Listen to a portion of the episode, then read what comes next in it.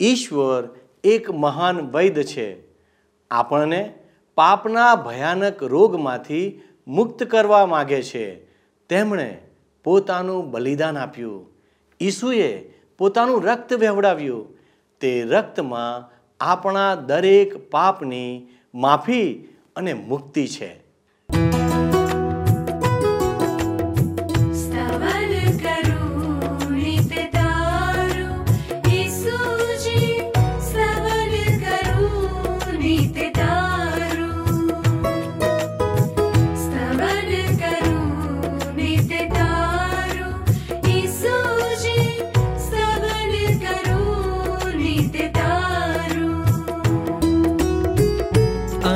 सवारे साध सा महिमा करु प्रभु तार।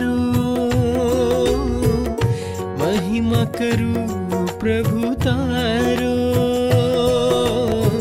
सम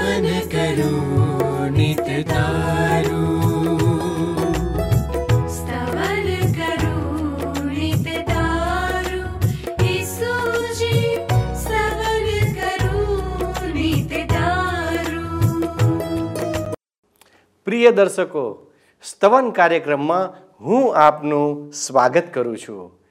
આપણે ઈશ્વરની અદ્ભુત કૃતિ છીએ. આપણે બધા જ ઈશ્વરની દ્રષ્ટિમાં અમૂલ્ય લોકો છીએ. સત્ય કેવળ ઈશ્વર જ છે. કેમ કે મનુષ્ય જન્મથી જ પાપી છે. એટલા જ માટે સત્યની વાતો મનુષ્ય કરી શકતો નથી. પણ સત્ય સમજવાથી મનુષ્ય પાપ અને તેનાથી ઉદ્ભવતી સમસ્યાથી છુટકારો મેળવી શકે છે. એટલા માટે આપણે પવિત્ર ગ્રંથ બાઇબલમાંથી ઈશ્વરના વચનોનો અભ્યાસ કરી રહ્યા છીએ. આ જ સત્ય વચનો છે. મિત્રો, યાદ રાખો કે બાઇબલના વચનો કે બાઇબલ ઈશ્વર પ્રેરિત પુસ્તક છે. આ કોઈ મનુષ્યની રચના કે મનુષ્ય દ્વારા લખેલ પુસ્તક નથી, પણ ઈશ્વરના લખેલા વચનો છે. આ પુસ્તકના પ્રથમ લેખક ઈશ્વર પોતે જ છે. ઈશ્વરે પૃથ્વીની સમસ્ત પ્રજાને માટે આ પુસ્તક આપ્યું છે. આ પુસ્તક કોઈ ચોક્કસ ધર્મ માટે નથી, પણ પૃથ્વીની સર્વ મનુષ્ય જાતિ માટે છે. આ પુસ્તકે દુનિયામાં રહેતા કરોડો સાંસારિક લોકોની અનિશ્ચિત જીવનશૈલીને બદલીને એક નવું સુખાકારી જીવન પૂરું પાડ્યું છે. ભલાવો આ દિવસોમાં આપણે પવિત્ર ગ્રંથ બાઇબલમાંથી લેવીએ નામના પુસ્તકનો અભ્યાસ કરી રહ્યા છીએ. આ દિવસોમાં, આ અધ્યાયમાં આપણા જીવનમાંના એક ભયાનક રોગ પર આપણે ચિંતન કરી રહ્યા છીએ. બાઇબલમાં પાંત્રીસો વર્ષ પહેલાં જ આ રોગથી બચવાની સલાહ આપેલી છે. ત્યારે વિજ્ઞાનનું નામો નિશાન પણ ન હતું. પણ આ ઈશ્વરનું સત્ય વચન છે, જે ફક્ત મનુષ્ય માટે જ છે. તેણે કોડ જેવા રોગોને પણ કેવી રીતે નાબૂદ કરી શકાય અને તેના ઈલાજની પણ સલાહ આપી છે. આજના અભ્યાસમાં લેવીય તેર, સાતથી છેતાળીસ કલમો દ્વારા આપણે તેનું મૂલ્યાંકન કરીશું અને સાથે સાથે આપણા સૌથી ભયાનક પાપથી કેવી રીતે છુટકારો મેળવી શકાય એ સંબંધી પણ ચર્ચા કરીશું. તો હવે આપણે આજના અભ્યાસની શરૂઆત કરીએ. પ્રિય મિત્ર, લેવીના પુસ્તકના તેરમા અધ્યાયની સાતમી અને આઠમી કલમમાં લખવામાં આવ્યું છે, પણ જો શુદ્ધિકરણને માટે યાજકની આગળ તેની રજૂઆત થયા પછી ચાંદુ ચામડીમાં પ્રસરે તો તે બીજી વાર પોતાને યાજકને દેખાડે અને યાજક તેને તપાસે ને જો તે રોગ ત્વચામાં પસર્યો હોય તો યાજક તેને અશુદ્ધ ઠરાવે. તે તો કોઢ છે. હવે આપણે મિત્ર લેવીયના પુસ્તકના આ તેરમા અધ્યાયમાં કોઢ અથવા તો રક્તપિત્તના રોગ વિશે, તેના નિદાન વિશે. અને આ રોગની અશુદ્ધતા અને તે માટેના નિયમને જોતા આવ્યા છીએ. તમને યાદ હોય તો અગાઉ આપણે જોઈ ગયા છીએ કે રક્તપિત્ત અથવા તો કોઢના રોગનું નિદાન કોઈ અણઘડ રીતે કે પછી ઉતાવળે ઉતાવળે કરવામાં આવતું નહોતું. પૂરા સાત સાત દિવસના બે સમયગાળા દરમિયાન રોગીને નિરીક્ષણ નીચે રાખવામાં આવતો હતો અને બહુ બારીકાઈથી તેનું જુદા જુદા સમયે બે વખત નિરીક્ષણ કર્યા બાદ જો રોગના ચિહ્નો વિકસતા ના દેખાય તો દર્દીને રોગ મુક્ત તંદુરસ્ત એટલે કે શુદ્ધ જાહેર કરવામાં આવતો હતો. પરંતુ અહીંયા સાતમી અને આઠમી કલમમાં આપણને દુઃખદ ચિત્ર જોવા મળે છે. અહીં ત્રીજી વખત રોગીનું બારીકાઈથી નિરીક્ષણ કરવામાં આવે છે. હવે આપણને અહીંયા પ્રશ્ન થાય, મિત્ર, કે શું ઈશ્વર પાપી માનવીને એના પાપથી મુક્ત થવા માટે, ઉદ્ધાર થવા માટે બીજી તક આપે છે ખરા? મારા મિત્ર, ઈશ્વર તો પાપી માનવીને એક કે બે નહીં બલકે હજારો હજાર તકો આપશે. જો પાપીનો ઉદ્ધાર થવા માટે એ જરૂરી હોય તો વારું. હવે રોગીના રોગનું આખરે સચોટ નિદાન થવું જ જોઈએ. રોગીને રક્તપિતિયા અથવા તો કોઢી તરીકે જાહેર કરવામાં આવે છે. અને આ ઘોષણા ભયાવહ લાગે છે. રોગીને સમાજથી દૂર કરી દેવામાં આવે છે. આની સાથે મિત્ર પ્રભુ ઈસુ ખ્રિસ્તે જે રક્તપિતિયાઓને સાજા કર્યા હતા એના કિસ્સાને જરા તમે સરખાવી જુઓ. એ રક્તપિતિયાને પણ અશુદ્ધ ઠરાવીને સમાજ બહાર કાઢી મૂકવામાં આવ્યો હતો, પરંતુ પ્રભુ ઈસુ ખ્રિસ્તે સાજો કર્યો એને અને એ આમ સમાજમાં પોતાનું જીવન વ્યતીત કરી શક્યો. સાજાપણું પ્રાપ્ત કર્યા પછી એ રક્તપિતિયો રક્તપિતિયા જેવું જીવન ગાળતો નહોતો, પરંતુ એ જ દિવસથી એ શુદ્ધ હતો અને શુદ્ધ જીવન જીવતો હતો. પાપમાંથી શુદ્ધ થયેલી વ્યક્તિને પણ મિત્ર એ જ નિયમ લાગુ પડે છે.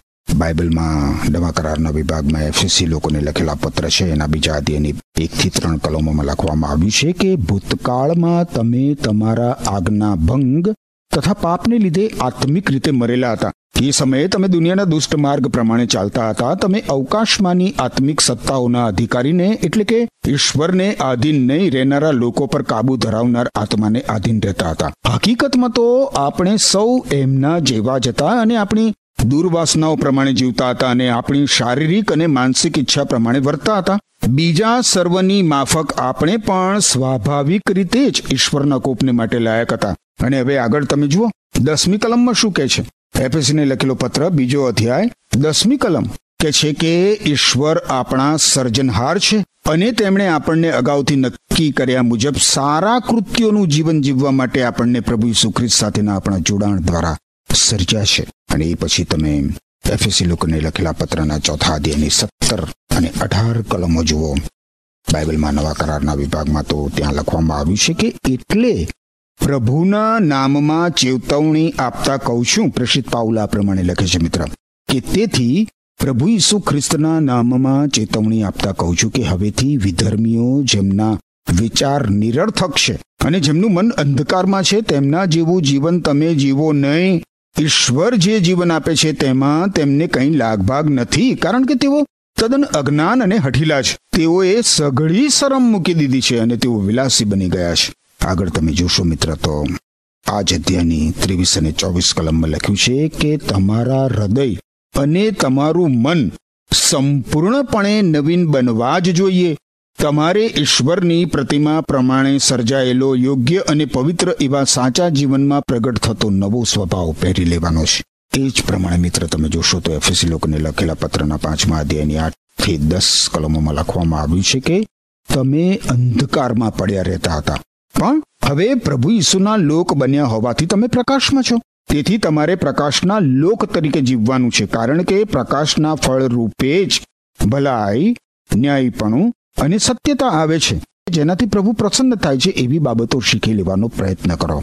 પંદરમી કલમ જુઓ. તેથી તમે કેવી રીતે જીવન જીવો છો તે પ્રત્યે ખાસ ધ્યાન આપો. અજ્ઞાન માણસની જેમ નહીં, પણ સમજુ માણસની જેમ જીવન જીવો. આ પ્રમાણે લખવામાં આવ્યું છે, મિત્ર. એ પછી તમે આગળ જુઓ. ફિલિપી લોકોને લખેલા પત્રના બીજા અધ્યાયની પંદરમી કલમ. તો ત્યાં લખ્યું છે કે, બબડાટ કે તકરાર કર્યા વગર બધું કરો. બધું બબડાટ કે તકરાર કર્યા વગર કરો. તમે અપ્રામાણિક અને ભ્રષ્ટ લોકો મધ્યે ઈશ્વરના સંપૂર્ણ બાળકો તરીકે શુદ્ધ અને નિર્દોષ થાવ તેમની સમક્ષ જીવનનો સંદેશ આપતા તમારે આકાશમાંના પ્રકાશના તારાઓને માફક પ્રકાશવું જોઈએ. સમાજમાં મિત્ર, એવા કેટલાક લોકો હોય છે, જે પોતાના પાપોમાંથી ઉદ્ધાર પામ્યા હોવાનો દાવો કરે છે. એ લોકો કેટલોક સમય નિરીક્ષણ નીચે અડગ રહે છે, પરંતુ આખરે પાપનો ખતરનાક રોગ એમના જીવનમાં ડૂકાઈ આવે છે અને એ સાબિત થઈ જાય છે કે તેઓ અશુદ્ધ છે. યોહાને લખેલા પહેલા પત્રના બીજા અધ્યાયની તમે ઓગણીસમી કલમ જુઓ. બાઇબલમાં નવા કરારના વિભાગમાં યોહાને લખેલા પહેલા પત્રના બીજા અધ્યાયની ઓગણીસમી કલમ. તો ત્યાં લખવામાં આવ્યું છે કે આ લોકો ખરેખર આપણા પક્ષના ન હતા અને તેથી જ તેઓ આપણા પક્ષમાંથી ચાલ્યા ગયા. જો તેઓ આપણા પક્ષના હોત તો તેઓ આપણી સાથે રહ્યા હોત, પણ તેઓ હવે ચાલ્યા ગયા હોવાથી સ્પષ્ટ થાય છે કે તેઓમાંનો કોઈ પણ આપણા પક્ષનો હતો જ નહીં. અને એ પ્રમાણે તમે જુઓ, પ્રેષિત પિતર શું કહે છે? પિતરે લખેલો બીજો પત્ર. એના બીજા અધ્યયની વીસથી બાવીસ કલમોમાં પ્રસિદ્ધ પિતર કહે છે કે આપણા પ્રભુ અને ઉદ્ધારક ઈસુ ખ્રિસ્તની ઓળખને લીધે જેઓ આ દુનિયાના ભ્રષ્ટાચારી બળોથી નાસી છૂટ્યા અને ત્યાર પછી ફરી તેમાં ફસાઈને તેમાંથી હારી ગયા તેવા માણસોની અંતની દશા. તેમની શરૂઆતની દશા કરતા ખરાબ થશે. ઈશ્વરની સાથે સીધા સંબંધમાં આવવાનો માર્ગ એકવાર જાણ્યા પછી તેમને આપવામાં આવેલી પવિત્ર આજ્ઞાથી તેઓ ફરી જાય. એ કરતા તો એમણે એ માર્ગ કદી જાણ્યો જ ના હોત તો તેમને માટે વધારે સારું થાત. એમની બાબતમાં પેલી કહેવત સાચી પડી કે કૂતરું પોતાની ઉલટી ખાવા પાછું જાય છે અને ધોઈને સાફ કરેલું ભૂંડ કાદવમાં આળોટવા માટે પાછું જાય છે. મિત્ર, ઈશ્વરના પવિત્ર વચનો આપણને પાપરૂપી કોઢમાંથી, રક્તપિત્તમાંથી સંપૂર્ણ શુદ્ધ થવા માટે પ્રેરણા આપે છે. જગતારકના ગુણ ગા કથ ગુણ તેના માનતા પ્રભુ સુના ગુણ ગા કથ ગુણ તેના માનતા જગતારકના ગુણ ગા કથ ગુણ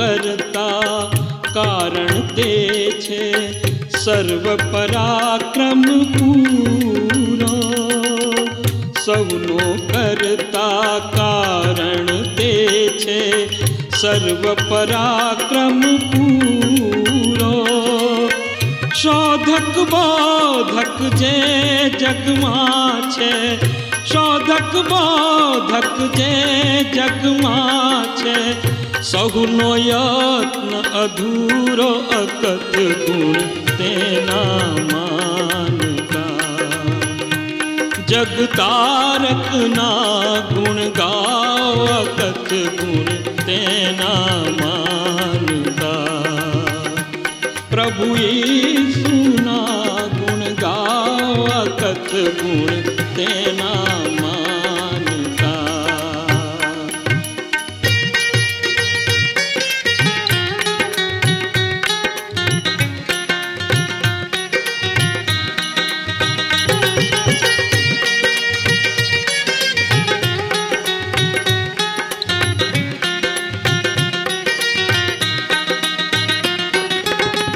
જગત્રાતા તમ દીન દયાળુ માનવ દોષ મટાડો જગત્રાતા તમ દીન દયાળુ માનવ દોષ મટાડો માફ કરો અપરાધ અમારા માફ કરો અપરાધ અમારા સતનું જ્ઞાન પમાડો અકત ગુણ તેના માનતા જગતારકના ગુણ ગાવ અકત ગુણ તેના માનતા પ્રભુ ઈસુના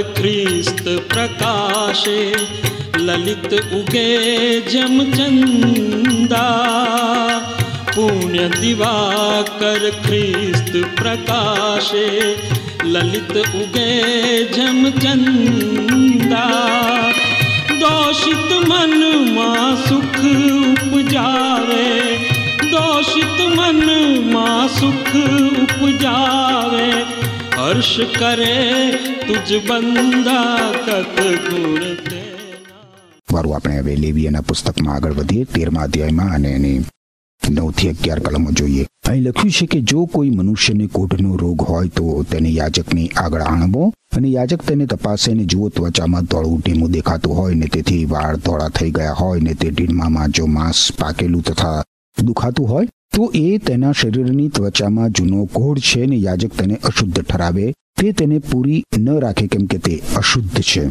હવે આ કિસ્સો જૂના કોઢના રોગનો છે.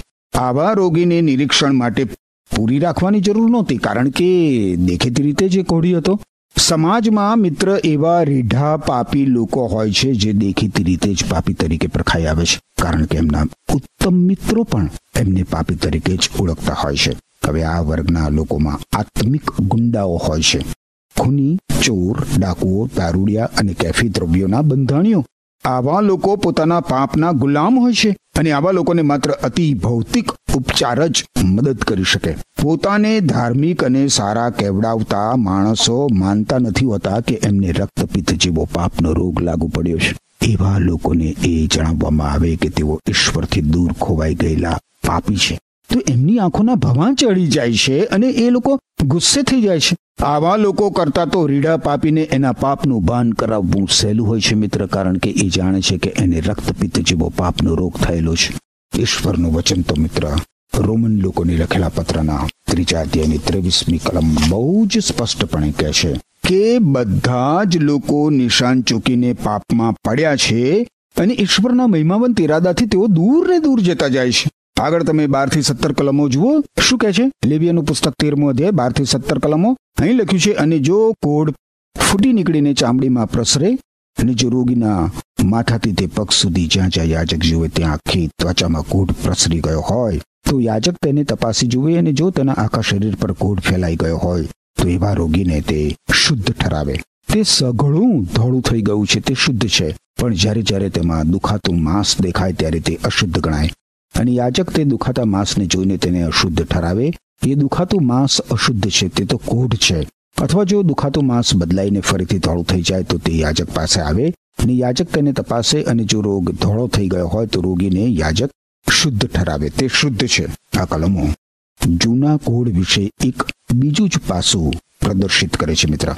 આખું જ શરીર રોગગ્રસ્ત બની ગયું હોય તો એનો અર્થ એ નથી થતો કે કેસ હાથમાંથી સરી ગયો છે અથવા તો એના માટે કોઈ આશા નથી. ના, એનો એવો અર્થ નથી થતો. આ હકીકત તો દર્શાવે છે કે કોઈ પાપી એવો નથી જેનો ઉદ્ધાર ના થઈ શકે. બાઇબલમાં જૂના કરારના વિભાગમાં યશાયા સંદેશવાગના પુસ્તકના પહેલા અધ્યાયની પંદરમી અને અઢારમી કલમોમાં લખવામાં આવ્યું છે કે જ્યારે તમે પોતાના હાથ જોડશો ત્યારે ઈશ્વર પ્રમાણે કહે છે કે જ્યારે તમે પોતાના હાથ જોડશો ત્યારે હું તમારી તરફથી મારી નજર અવળી ફેરવીશ. તમે ઘણી પ્રાર્થનાઓ કરશો, પણ તે હું સાંભળનાર નથી. તમારા હાથ રક્તથી ભરેલા છે. અને આગળ અઢારમી કલમમાં શું કહે છે? જુઓ. આ ઈશ્વર યહોવા કહે છે કે, આવો, આપણે વિવાદ કરીએ. તમારા પાપ જો કે લાલ વસ્ત્રના જેવા હોય, તો પણ તેઓ હિમ સરખા શ્વેત થશે. જો તે કિરમજના જેવા રાતા હોય, તો પણ તેઓ ઊન સરખા શ્વેત થશે. આગળ આપણે જોઈએ લેવીના પુસ્તકના તેરમા અધ્યાયમાં તો અઢારથી ત્રેવીસ કલમોમાં લખવામાં આવી છે અને જો કોઈના શરીરની ત્વચામાં ગુમડું થઈને તે મટી ગયું હોય, ને ગુમડાની જગ્યાએ ધોળું ઢીમું કે ચળકતું ધોળું રતાશવાળું ચાંદુ દેખાતું હોય તો તે યાચકને દેખાડવું. અને યાચક તેને તપાસીને જુઓ, તે ત્વચા કરતા ઊંડું જણાતું હોય, ને તે પરના વાળ ધોળા થઈ ગયા હોય તો યાજક તેને અશુદ્ધ ઠરાવે, તેને તો કોઢનો રોગ સમજવો, તે ગુમડામાં ફૂટી નીકળ્યો છે. પણ જો યાજક એને તપાસે ને જો તેમાં કોઈ ધોળા વાળ દેખાતા ના હોય ને તે ત્વચા કરતા ઊંડા ના હોય, પણ ઝાંખો હોય, તો યાજક એને સાત દિવસ પૂરી રાખે અને જો તે ત્વચામાં પ્રસરી જાય તો યાજક તેને અશુદ્ધ ઠરાવે. એ તો રોગ સમજવો. પણ જો એ ચળકતું ચાંદુ તેને તે જ જગ્યાએ રહે અને પ્રસરે નહીં, તો તે આગલા ગુમડાનું ચાઠું છે અને યાજક તેને શુદ્ધ ઠરાવે. આ કલમો મિત્ર ગુમડાના નિરીક્ષણ વિશે માહિતી આપે છે. ગુમડાની તપાસ યાજકે કરવાની હતી. એ જોવા માટે કે રક્તપિત્તનો રોગ તો લાગુ પડ્યો નથી ને દર્દીને. મિત્ર, આપણા જૂના પાપો પ્રસરે અને ચેપી બની જાય તો એ અત્યંત ખતરનાક એવી શક્યતા છે. પરંતુ આપણે એ સત્ય હંમેશા ધ્યાનમાં રાખવાની જરૂર હોય છે કે આપણા માટે અજોડ ઉદ્ધારક પ્રભુ ઈસુ ખ્રિસ્ત ઉપલબ્ધ છે.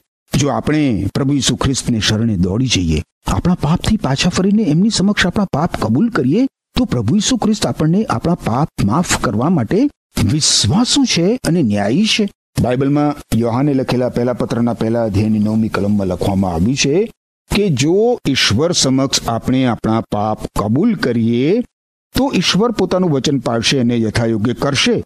ઈશ્વર આપણા પાપની ક્ષમા આપશે અને બધા દુષ્કર્મોથી આપણને શુદ્ધ કરશે. ખેર આગળ વધીએ. ચોવીસથી અઠ્યાવીસ કલમો જોઈએ. લેવીએનું પુસ્તક તેરમો અધ્યાય. અહીં લખવામાં આવ્યું છે, અથવા કોઈના શરીરની ત્વચામાં દાજ્યાથી ડામ પડેલ હોય. ડામના દુખાતા માંસમાં રતાશવાળું ધોળું કે ધોળું ચળકતું ચાંદું પડે. તો યાજક તેને તપાસે અને તે ચળકતા ચાંદામાંના વાળ ધોળા થઈ ગયા હોય ને તે ત્વચા કરતા ઊંડું ચણાતું હોય તો તેને ડામમાં ફૂટી નીકળેલો કોઢ સમજવો. અને યાજક તેને અશુદ્ધ ઠરાવે. તે તો કોઢનો રોગ છે. પણ જો યાજક તેને તપાસે ને જુઓ, તે ચળકતા ચાંદામાં ધોળા વાળ દેખાતા ન હોય ને તે ત્વચા કરતા ઊંડું ન હોય, પણ ઝાંખું દેખાતું હોય તો યાજક તેને સાત દિવસ સુધી પૂરી રાખે અને સાતમે દિવસે યાજક તેને તપાસે. અને જો તે ત્વચામાં પ્રસરતું જણાય, તો યાજક તેને અશુદ્ધ ઠરાવે. એ તો કોઢનો રોગ છે. અને જો ચળકતું ચાંદુ તેને તે જગ્યાએ રહે ને ત્વચામાં પ્રસર્યું ન હોય, પણ ઝાંખું થઈ ગયું હોય તો એને દાજિયાનું ઢીમું સમજવું ને યાજક તેને શુદ્ધ ઠરાવે, કેમ કે તે દાજિયાનું ચાઠું છે. કોઢ અથવા તો રક્તપિત્ત એ બહુ જ અસામાન્ય જગ્યાએ ફૂટી નીકળે. જો એ દાઢીના કે માથાના વાળથી છુપાયેલા હોય તો અમુક સમય સુધી તેની જાણ ના થાય. એવા કિસ્સામાં તો વિશિષ્ટ નિરીક્ષણ કરવું પડે. અને આ શું બતાવે છે મિત્ર?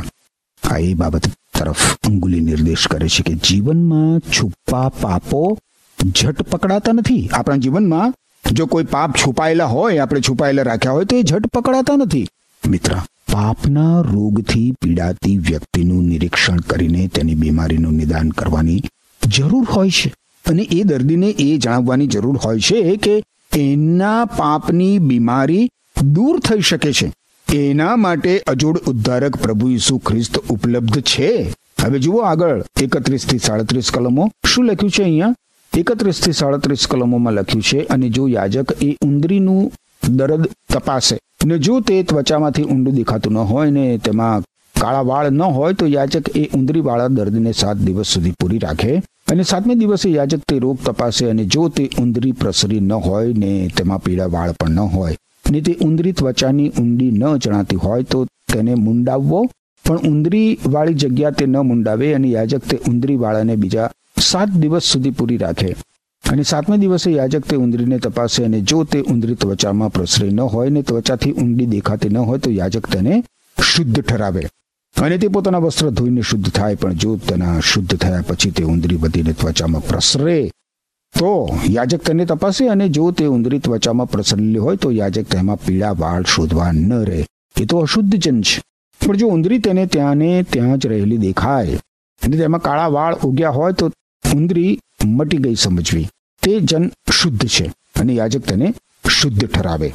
આ કલમો મિત્ર દર્શાવે છે કે કોઢનો રોગ લાગુ પડ્યો નથી. અહીંયા ફરીથી આપણને મિત્ર દેખાય છે કે નિદાન અણઘડ રીતે કે ઉતાવળે ઉતાવળે કરવામાં નથી આવ્યું. અને આ બાબત શું દર્શાવે છે? એ જ કે ઈશ્વરના કાર્યમાં કોઈ પણ વ્યક્તિનો ન્યાય કરવામાં સહેજ પણ ઉતાવળ કરવી ના જોઈએ.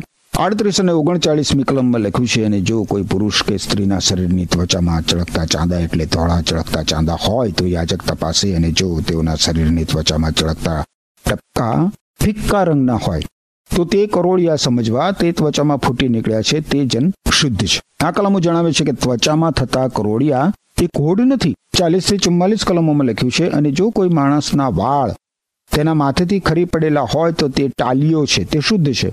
અને જો તેના માથાના આગલા ભાગ પરથી વાળ ખરી પડેલા હોય, તો તે કપાળ ટાલ્યો છે, તે શુદ્ધ છે. પણ જો ટાલિયા માથામાં કે ટાલિયા કપાળમાં રતાશવાળો ધોળો રોગ હોય, તો તેના ટાલિયા માથામાં કે ટાલિયા કપાળના કોડ નીકળે છે એમ સમજવું. એમ હોય તો યાજક તેને તપાસે અને જો તેના ટાલિયા માથામાંનું કે ટાલિયા કપાળમાંનું રોગનું ઢીમું રતાશવાળું હોય, એટલે શરીરની ત્વચામાં કોડ જેવું દેખાતું હોય, તો તે કોઢી માણસ છે, તે અશુદ્ધ છે. યાજક તેને નિશ્ચય અશુદ્ધ ઠરાવે, તેના માથામાં રોગ છે. આ કલમો દર્શાવે છે મિત્ર કે મસ્તકમાં તાલ પડી હોય તો એ કોઢ નથી. પિસ્તાળીસમી કલમ શું કહે છે? અને કોઢના દર્દીના વસ્ત્ર ફાડી નંખાઈને તે ઉઘાડે, માથે ફરે ને તે પોતાના ઉપલા હોઠ પર મુમતી બાંધે. ને બૂમ પાડે કે અશુદ્ધ અશુદ્ધ. જેટલા દિવસ તેનો રોગ રહે, તેટલા દિવસ તે અશુદ્ધ ગણાય. તે અશુદ્ધ છે, તે એકલો રહે. છાવણી બહાર તેનું રહેઠાણ થાય. રક્તપિત્યાના વસ્ત્રો ફાડી નાખવાના હતા અને રક્તપિત્યાએ પોતાના મુખ ઉપર મોમતી બાંધીને જાહેર કરવાનું હતું કે, અશુદ્ધ અશુદ્ધ રક્તપિત્યાની પરિસ્થિતિ તમે જુઓ મિત્ર, કેવી હતી? એ સંપર્ક દ્વારા પોતાના રોગનો ચેપ ફેલાવી શકે એવી પરિસ્થિતિ એની હતી. અને આ બાબત બહુ સૂચક રીતે દર્શાવે છે મિત્ર કે પાપી માણસ એના પાપનો ચેપ એ જ્યાં જાય ત્યાં ફેલાવી શકે છે. પાપનો રોગ ચેપી છે મિત્ર. અને બીજાઓને તેનો ચેપ લાગી શકે છે. પાપ જે કોઈ બાબતને સ્પર્શ કરે એને અશુદ્ધ કરે છે. છેતાળીસમી કલમમાં લખ્યું છે, જેટલા દિવસ તેનો રોગ રહે, તેટલા દિવસ તે અશુદ્ધ ગણાય. તે અશુદ્ધ છે, તે એકલો રહે. છાવણી બહાર તેનું રહેઠાણ થાય. ઘણા બધા પાપીઓ પોતાના મનને દિલાસો આપે છે કે તેમને નર્કમાં ઘણા સહવાસીઓ મળી જશે. અહીંયા જુઓ મિત્ર, રક્તપીતિયો એકલો હતો. સમાજથી અલગ કરાયેલો. ખેર મિત્ર, આજે તો હવે અહીં જ અટકીશું. ઈશ્વર તમને કૃપા આપો. આમેન.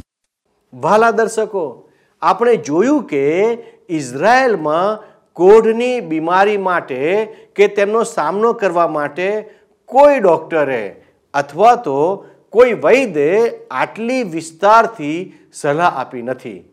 પરંતુ ઈશ્વર પોતે જે એક મહાન વૈદ છે, તેમણે આ રોગને કાબૂમાં રાખવાની સલાહ અને સૂચનો આપ્યા છે. આપણે આપણા પાપોના લીધે ઈશ્વરને ક્રોધિત કરીએ છીએ. તે છતાં ઈશ્વર આપણને ઉપાય બતાવે છે. આપણને એકવાર નહીં, પણ વારંવાર પાપથી પાછા ફરવાના અવસરો આપે છે. પાપ તો કોઢ જેવો એક ભયંકર રોગ છે. આપણને એના માટે ઈશ્વરે એક ઉપાય ઈસુ ખ્રિસ્ત દ્વારા બતાવ્યો છે. જો આપણે ઈસુનો સ્વીકાર નહીં કરીએ, તો આપણને હંમેશને માટે નર્કમાં એકાંતવાસમાં બંધ કરી દેવામાં આવશે. તેમાંથી આપણને બચાવવા માટે તો આખા માનવ સમુદાયને માટે ઈસુ ખ્રિસ્તે વધસ્તંભ પર પોતાનું બલિદાન આપી દીધું કે આપણને પાપમાંથી છુટકારો મળે. જો તમે પણ કોઈ ચોક્કસ પાપ કર્યું છે, તો ઈસુએ તમારા માટે પણ બલિદાન આપ્યું છે. વાલા દર્શકો, જી હા, હું તમારા માટે જ કહી રહ્યો છું. આજે તમે પણ ઈસુ ખ્રિસ્ત પાસે માફી માગી શકો છો અને ઈશ્વરની ભયંકર સજાથી બચી શકો છો. કેમ કે તેણે મારા અને તમારા માટે પોતાનું બલિદાન આપી દીધું છે. ઈશ્વર આપને આશીષ આપો. આમેન. શું તમને આ કાર્યક્રમ ગમ્યો? અત્યારે જ અમને મિસ કોલ કરો.